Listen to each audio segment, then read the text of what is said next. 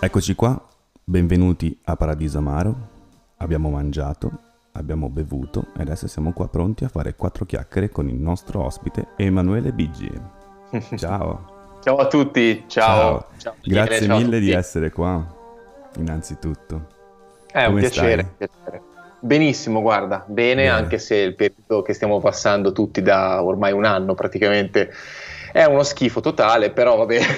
Siamo, siamo ancora qua, dai, come so. dicono i vecchi, finché siamo qua va bene. Eh, prima esatto. di cominciare devo assolutamente ringraziare il buon Simmi che mi ha messo in contatto con te, quindi grazie mille Simmi. E niente, siamo qua con Emanuele, naturista, fotografo e presentatore televisivo. Naturalista, naturista scusami. quelli che vanno in giro nudi. è vero, è vero, è vero. Beh, magari lo eri anche. Quindi naturalista, segnatelo bene, sì, sì. eh, naturologo, come, fotografo e presentatore televisivo. Esatto, esatto, esatto. E alla fine si inizia da naturalisti, alcuni saranno anche naturisti, per carità.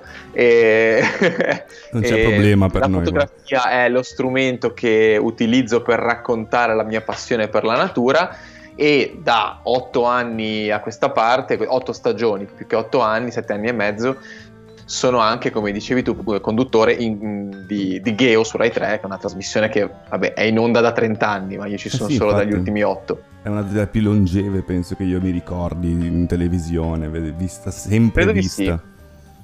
Allora, sì, sì, noi chi l'ha visto Esatto, sì, bravo, bravo, bravissimo. Vespa.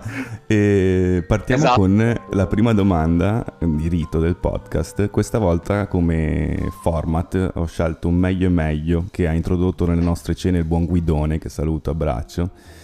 Quindi devi scegliere una delle due possibilità. Per te sarebbe meglio diventare il nuovo David Attenborough internazionale, quindi la voce mm, per eccellenza che racconta la natura, documentario, ma non poter più fare foto? Oppure fare foto ma non poter più fare televisione, diciamo? E diventare naturalmente il fotografo, inter- cioè il David Attenborough della foto, natura- naturalista, non naturista.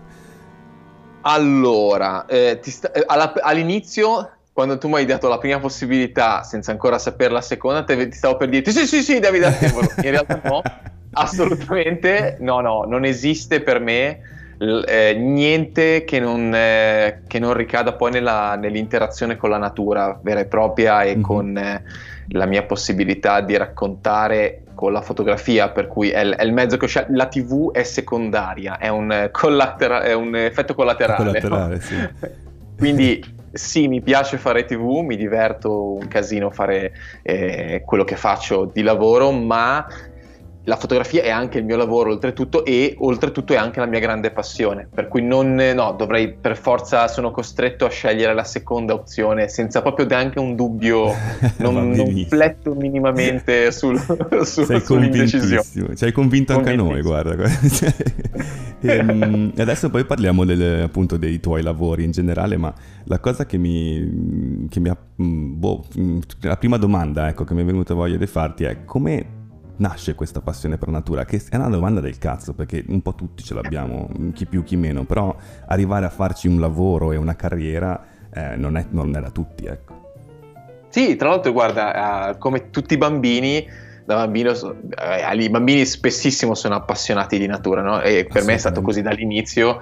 Oltretutto ho due genitori che eh, non sono naturalisti, non sono del settore, per cui come tanti altri genitori si sono limitati a favorire, hanno avuto la, la buona idea di favorire la mia passione, la mia inclinazione, ma e quello che è successo, quello che è andato storto, dico sempre io, è che durante la pubertà, quando tutti noi scopriamo insomma le, le, le, attività divertenti della vita di tutti i giorni, io le ho scoperte, ma ho continuato a eh, occuparmi di natura animali. È quello che a volte divide una persona con una passione normale da ragazzino per mm-hmm. la mhm. natura a quella che invece poi diventa una malattia a 360 gradi.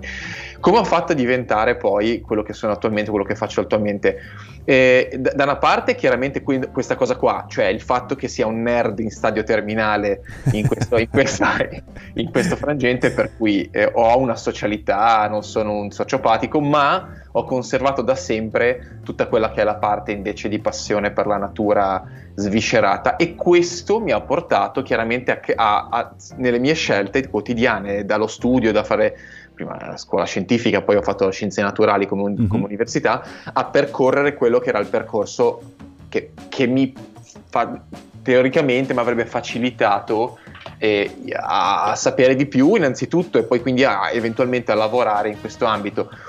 Detto questo, chiaramente poi ci, mi ha aiutato anche il caso perché chiaramente eh, la scelta può essere stata quella, ad esempio, di iniziare a fotografare per portare a casa le informazioni, le, certo. le, ricordi. Da lì poi sono arrivato a conoscere il mio fido compare di sventure all'università, Francesco Tomasinelli, che sì. è il mio socio e mio caro amico, e con lui abbiamo iniziato a, a, far diventare quello che era una passione anche un lavoro. Per cui, per esempio, sono finito a fare, ma non è una cosa brutta, non è che sono finito nel senso negativo, a fare mostre scientifiche nei musei, la prima delle quali è stata curare una mostra di aracnologia, quindi l'Associazione Italiana di Aracnofilia, di Aracnologia, scusate, che si chiama sì. Aracnofilia. E l'abbiamo curata io e lui insieme ad altri dell'associazione proprio all'inizio e poi siamo rimasti noi due come curatori. L'abbiamo portata in giro, te la sto per fare breve, in pratica una delle, delle location in cui è stata fatta la mostra è stato il museo di Carmagnola e lì sono rimasto in testa credo bene, pensando a come è andata, ai curatori del museo, i quali furono poi chiamati successivamente dalla Rai 3 di Torino e da lì iniziò il mio rapporto con la televisione perché questi qua del museo dissero no guarda noi non, non veniamo in questo programma che si chiamava Trebisonda era un programma per ragazzi che andava in onda su Rai 3 al pomeriggio. sì, sì. non c'avevamo voglia, tempo insomma chiamate Biggi che è bravo.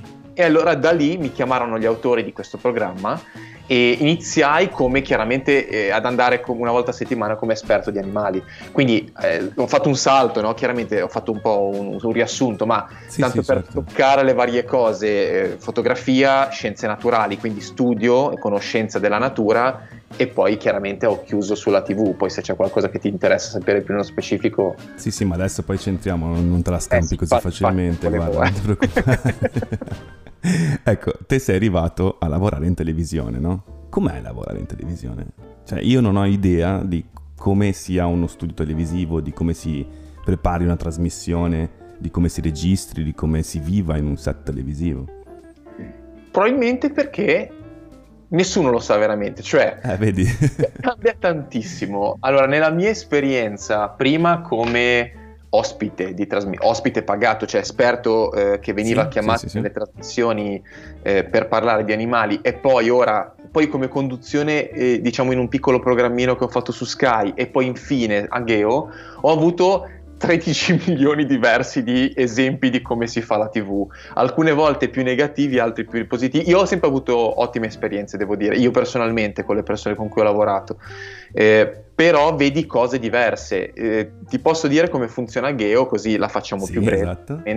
Geo è un grande programma, quindi è un grande programma, prevede che ci sia anche uno staff di un certo numero di persone. Immagino eh, che sia tra l'altro non pochissime persone questo no, staff. sono decine eh. di persone, nel senso che mettiamo, mettiamoci dentro tutti la redazione, lo studio televisivo, inteso come operatori di ripresa, tecnici del suono, la regia. Solo in regia, solo in regia nel senso delle console, video video, eh, non audio, eh, parlo solo della regia video, c'è okay. il regista più altre tre persone, solo lì. Poi, quindi è una roba notevole. Poi c'è quello che si occupa del wall, quello che delle scritte, diciamo, sì. quello che si occupa delle grafiche, cioè delle scritte che vanno poi wall, ma che ci sono varie, varie, entità. E poi chiaramente i tecnici luci, che sono almeno due o tre.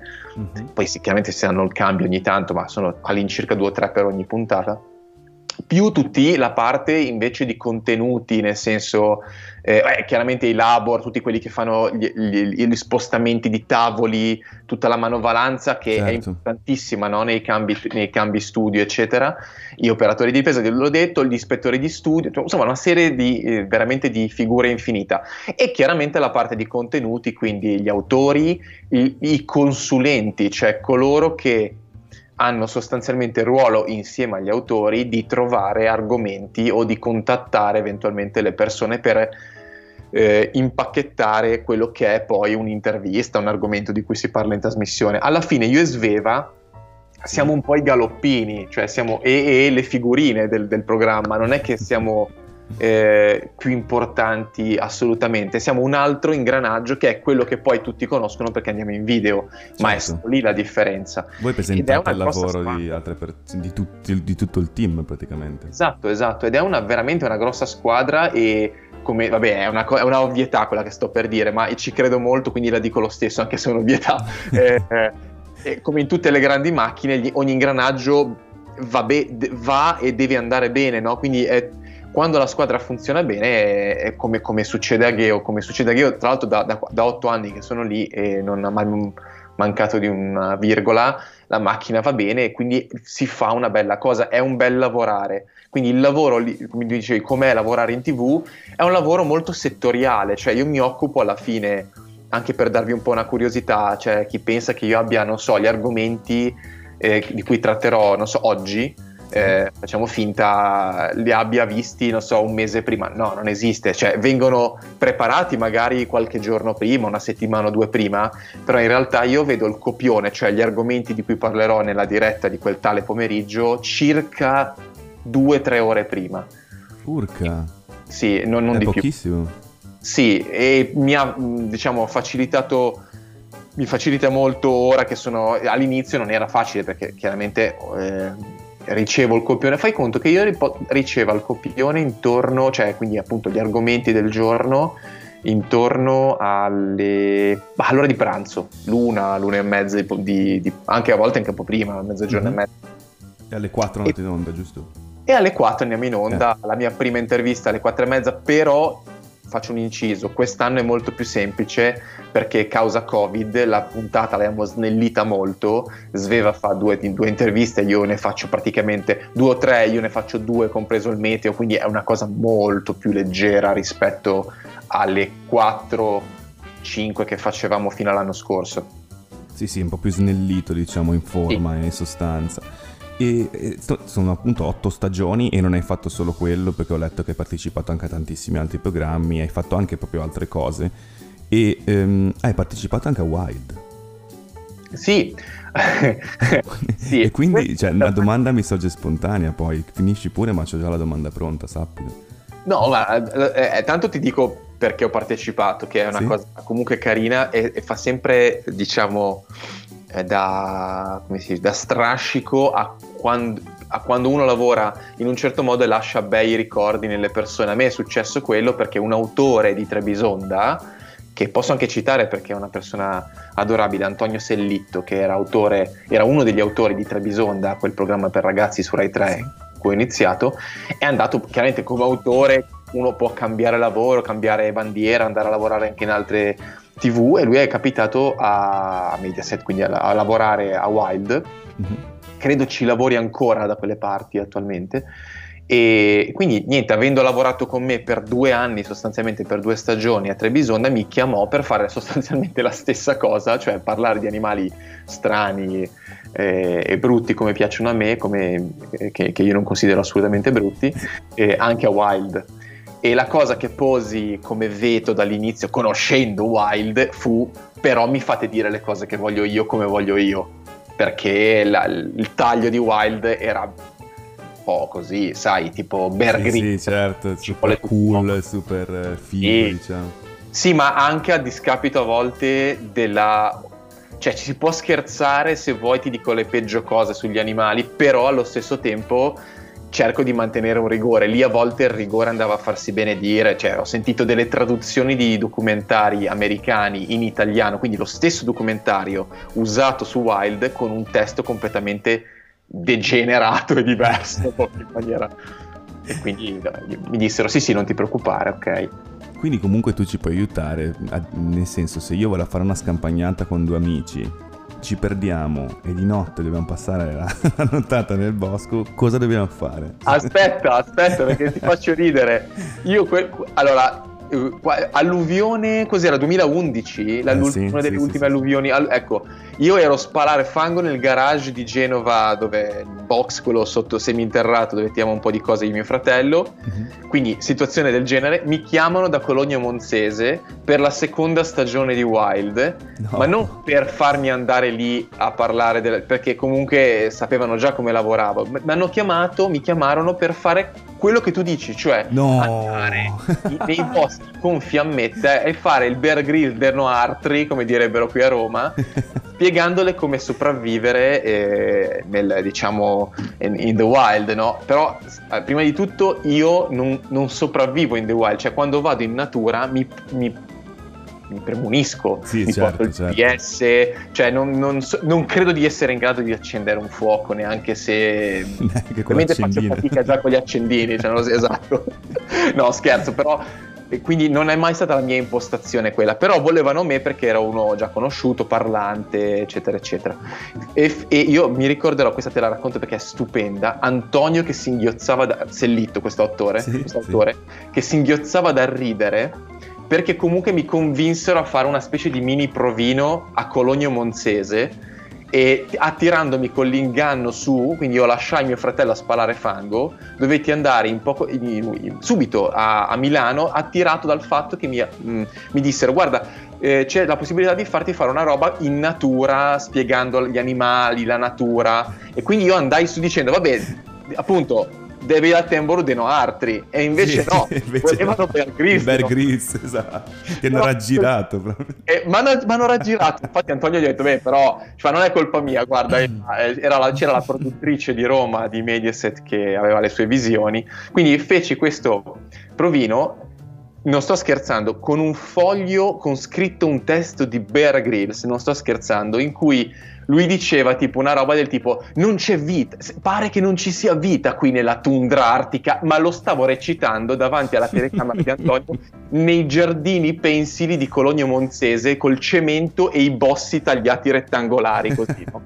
Proprio una di quelle cose eh, alienanti con la gente che passava magari dietro, sai, a prendere il motorino posteggiato. Sì, era bellissimo, perfetto proprio.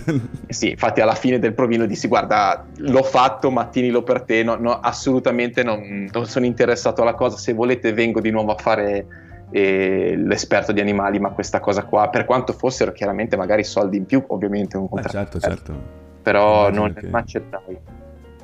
Ma senti, com'è essere un conduttore televisivo, quindi cioè, ti riconosceranno per, per, strada, ti riconosceranno per strada, ti diranno oh guarda c'è Emanuele Biggi, quello di Gheo. Ah, però aspetta, calcola che io non faccio il grande fratello, quindi... No, beh, quello è vero, quello è vero, scusami. non ancora però. No, no, ma mai, guarda. Magari, guarda, allora potrebbero attirarmi a fare l'isola dei famosi se mi portano in qualche posto figo con ragni. È vero. no, scherzo. Ehm, no, allora succede ed è un piacere di solito perché per fortuna, appunto, facendo un programma comunque di cultura tranquillo il pomeriggio e di solito chi ti incontra e che ti, chi ti riconosce sono persone assolutamente amate. Io non ho mai avuto nessun tipo di problema di gente che faceva l'harassment o che non ti mollava più, eccetera. Vivo una vita molto tranquilla, però è bello perché effettivamente diverse persone ti riconoscono per strada e fa piacere, no? Essere, ma non tanto per il riconoscimento quanto per le belle parole che di solito dicono. Ah, ti seguiamo sempre, mia nonna ti segue sempre. Ti siamo seguiti anche molto dal pubblico che è il pomeriggio. Sì, sì, è vero, vero. Mi ricordo infatti che i miei nonni, per esempio, avevano sempre Geo in televisione. Un tempo forse era Geo e Geo, comunque ha cambiato sì. forse qualche nome, no? Eh, infatti. Sì, è, Geo, Però... È, nato come Geo eh, mm-hmm. 30 anni fa.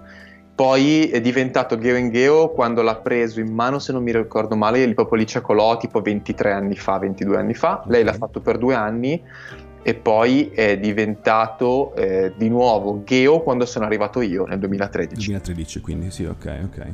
E, um, che vita fai quindi? Cioè, tu adesso sei a Roma, tanto sei il primo genovese. Sei il primo genovese al podcast, finalmente un mio compaesano, incredibile. Io ne porto sette. Ah, Dopo otto puntate ce l'ho fatta. Dai, fa piacere, fa piacere. Ma a me fa piacere invece quando ho dei liguri genovesi e non in trasmissione da me a Roma, eh, perché certo come dici tu, sì, la, la mia vita è il, il, contro diciamo, i pro sono che chiaramente è un bel programma, un bel lavorare, non mi lamento di niente, chiaramente.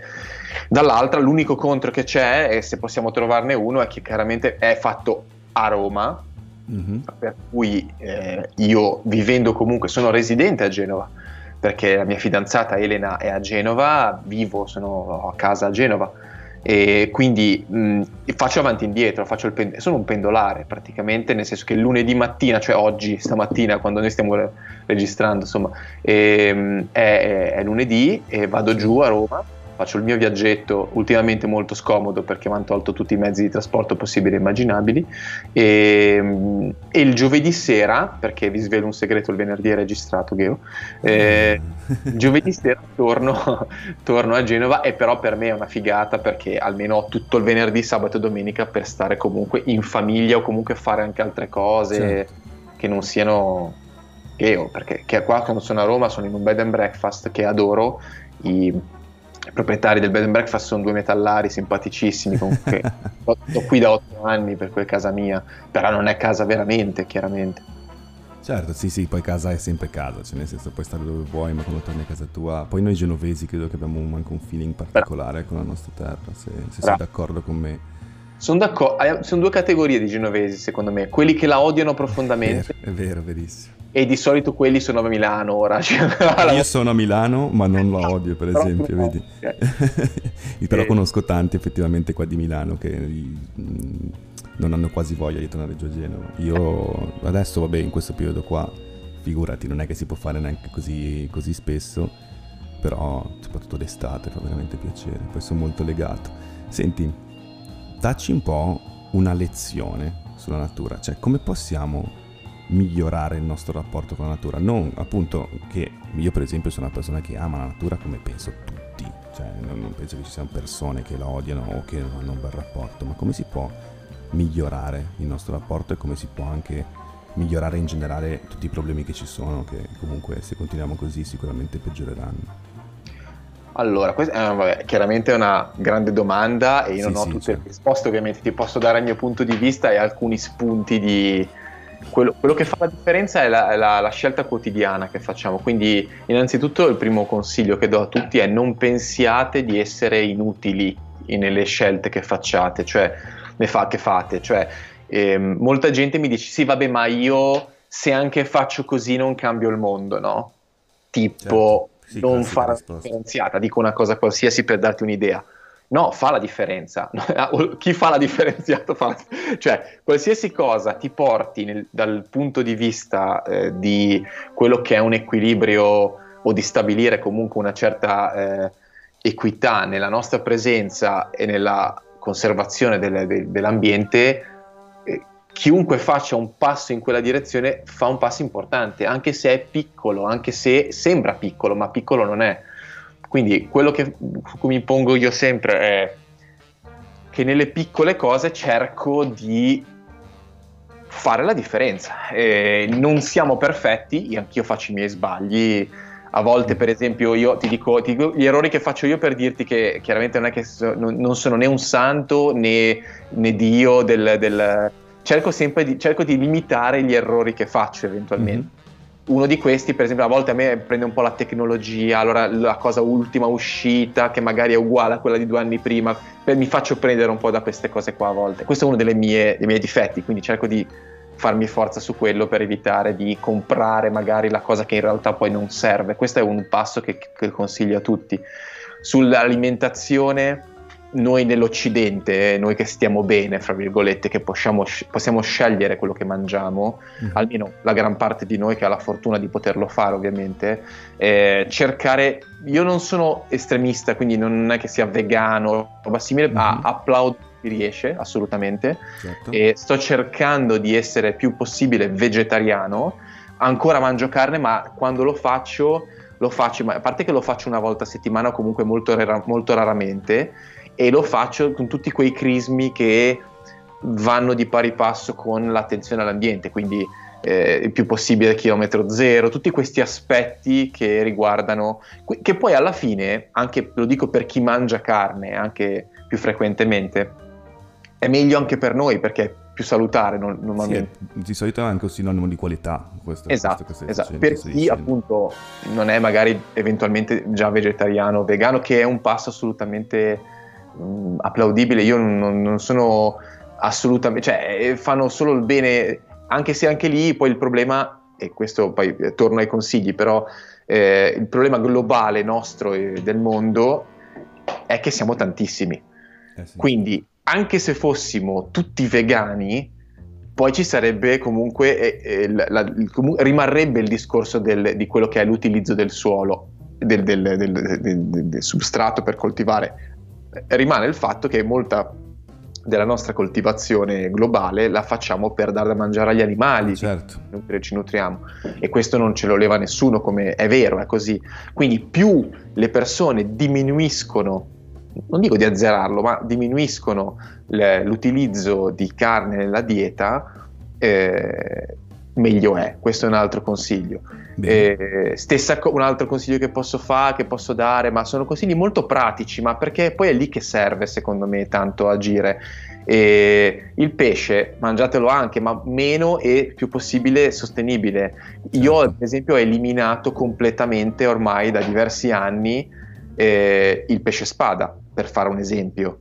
Eh, ho ridotto drasticamente del senso se me lo offrono e me l'hanno mai, ormai cucinato lo mangio, non è che lo butti via, ma finisce lì, non lo ordino più al, al, al ristorante o roba simile, il tonno, soprattutto i tonni, i tonni non sostenibili, il tonno rosso mm-hmm. zero. Non è una specie che rischia l'estinzione e ancora si pesca e, e non è ancora vietata la, la pesca. Quindi... Vedi, questo io già non lo sapevo, per esempio. Eh, eh, sono cose che non si sanno, ma perché appunto c'è un'economia dietro che in qualche modo eh, addolcisce un po' la pillola, no? ci fa credere. Ci sono toni più sostenibili, per carità, i vari pinna gialla, quelli che si incontrano nelle scatolette di certo. tonno, quelli sono ancora abbastanza sostenibili però anche quelli cerco di, io cerco di non abusare di quelle risorse, cioè cerco di, man, se, li, se, mi nutro di quelle risorse lo faccio veramente in maniera sporadica. Il pesce spada l'ho proprio eliminato, eliminato. completamente. Okay. Sì, sì, sì. E altre cose, ad esempio, faccio convenz- sempre più fatica a mangiarle per altri motivi, ma perché vabbè, quello è, è una cosa mia. Ma non voglio fare una lezione sull'alimentazione, è solo per dire che comunque anche queste sono scelte che comunque impattano poi sull'ambiente. Un e quindi tutto, diciamo. possiamo essere un po' un più po'. Un po' Eh sì, sì, Basta sì. fare sì. un piccolo passettino alla volta e come cantavano i Z-Town, tra l'altro band di Genova che saluto, che sono amici che mi stanno sicuramente ascoltando, chi non differenzia non fa la differenza, bellissima canzone che ho fatto un sacco di anni fa e che casca a pennello in questo caso. Sì, poi lì c'è veramente da fare dei passi ancora da gigante in molte città italiane. Genova, parlavamo prima di Genova, sulla differenziata certo. si sta muovendo un po' ora per la prima sì, volta. Sì, ma siamo indietro di 25 anni almeno, sì, perché sì, quando sono arrivato a Milano io, eh, sai quando caschi dal pero e dici ma questo dove va? Perché a Genova non, non la fa nessuno Vero. ancora. È quindi... una cosa ridicola che mi hanno detto vari amici di Genova che sono andati a vivere a Milano che faceva schiantare dal ridere era che non trovavano i cassonetti in giro. Io uguale, io uguale. perché è un classico, noi siamo abituati a Genova, ma in altre, in tante altre città italiane ad avere il cassonetto fuori casa. Anche qui a Roma ci sono, eh, non è che non ci siano. Sì, sì. A Milano l'hanno già rimossi perché c'è il prelievo di un certo tipo, ma perché funziona in certe situazioni, in altre è più difficile. E poi tutte le mafie conne- annesse e connesse italiane, per sì, cui immagino. non si può mai far partire un servizio di un certo tipo. Però vabbè, comunque c'è speranza, io ci credo. Grande, grande. E abbiamo chiesto ai nostri ascoltatori eh, quale fosse il loro animale non convenzionale preferito. Abbiamo avuto un sacco di risposte bellissime, tra l'altro, ma prima di leggere le risposte e commentarle con te, qual è il tuo? Il mio animale preferito. Allora, ce ne sono due in realtà, ma mm-hmm. il mhm. principale, quello che butto sempre lì perché effettivamente alla fine è il primo che mi viene in mente, è un piccolo ragno. In realtà ce ne sono diverse specie, ma il genere a cui appartiene si chiama Porzia scritto sì. Portia, se qualcuno okay. volesse cercarlo. Non cercate solo Portia perché po- trovate un sacco di attrici che di si attrici, chiamano Portia. Sì, certo. Eh, cercate Portia, Spider, almeno lo trovate, o ragno.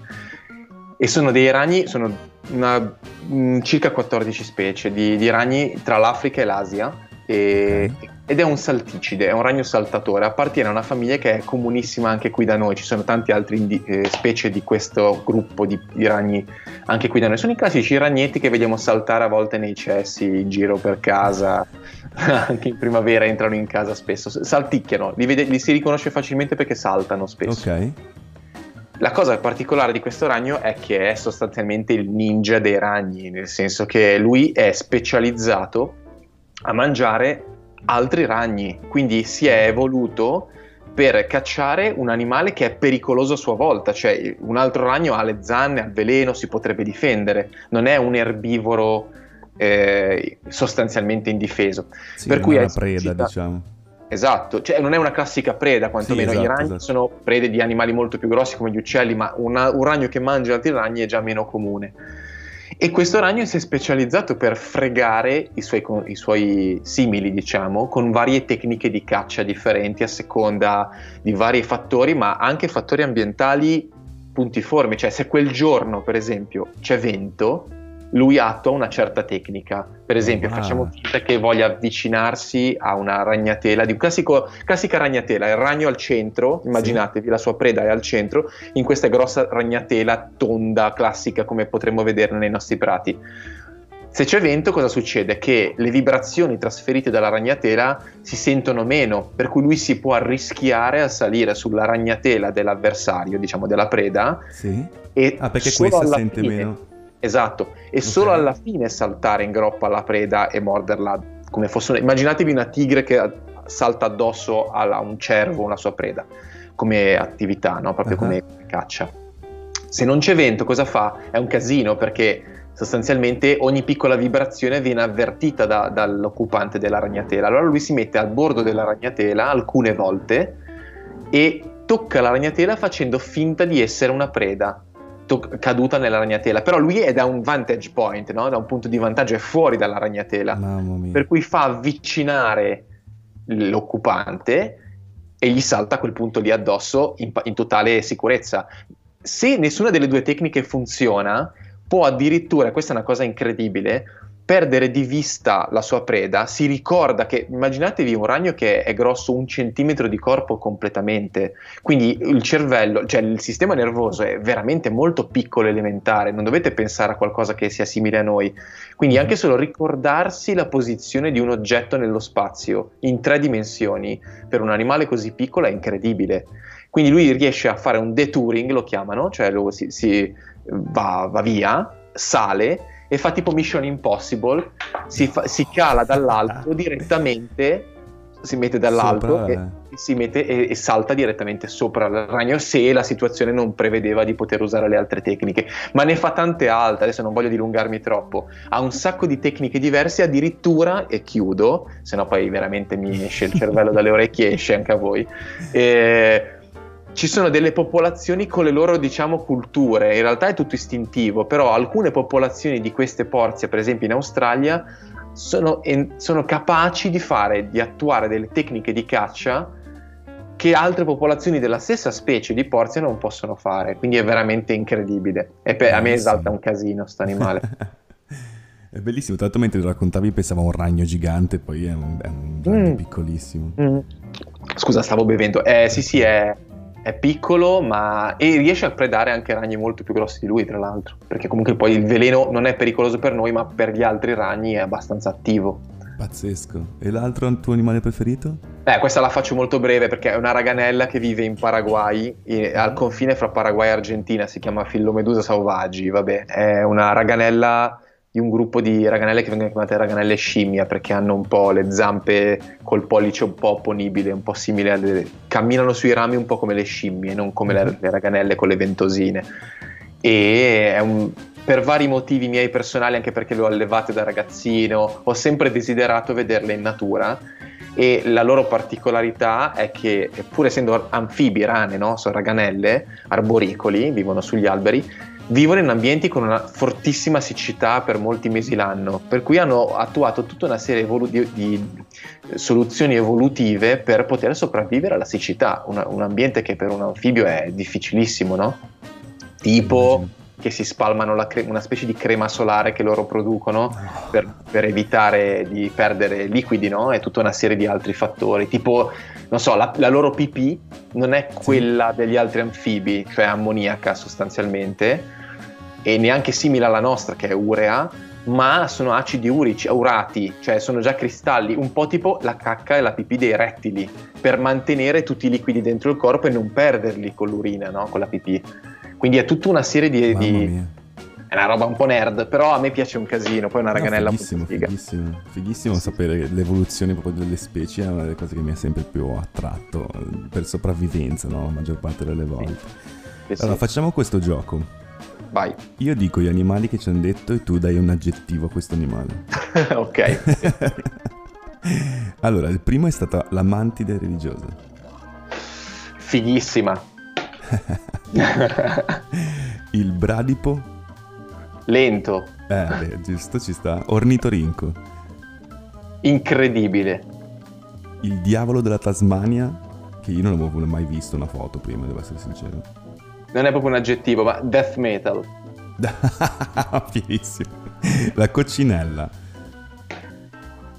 Serial killer. Uh. Poi se vuoi ti spiego perché. Ma Bravo, esatto, te lo stavo per dire. La renna. Overstate, sopravvalutata. Wow, bellissimo. Oh, allora, sono opinioni, eh. Sì, sì, sì, no, guarda, tanto... Allora, andiamo un po' su quelli un po' più, diciamo, strani. Il, la, capa, la capra cashmere. Calda e accogliente. Il cuocca. Uh, sorridente. Eh beh, è giusto. Eh, l'axolotl. Se si dice così, non so come si dice.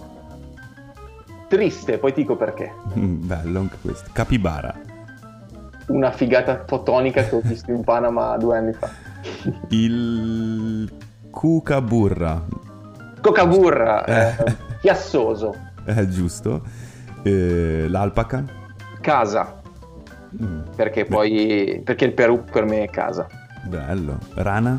Rana generico, vabbè, vita. La mia. Eh, infatti immaginavo. Eh, panda minore? Firefox. Giusto. il eh, tamarino. Tamarin...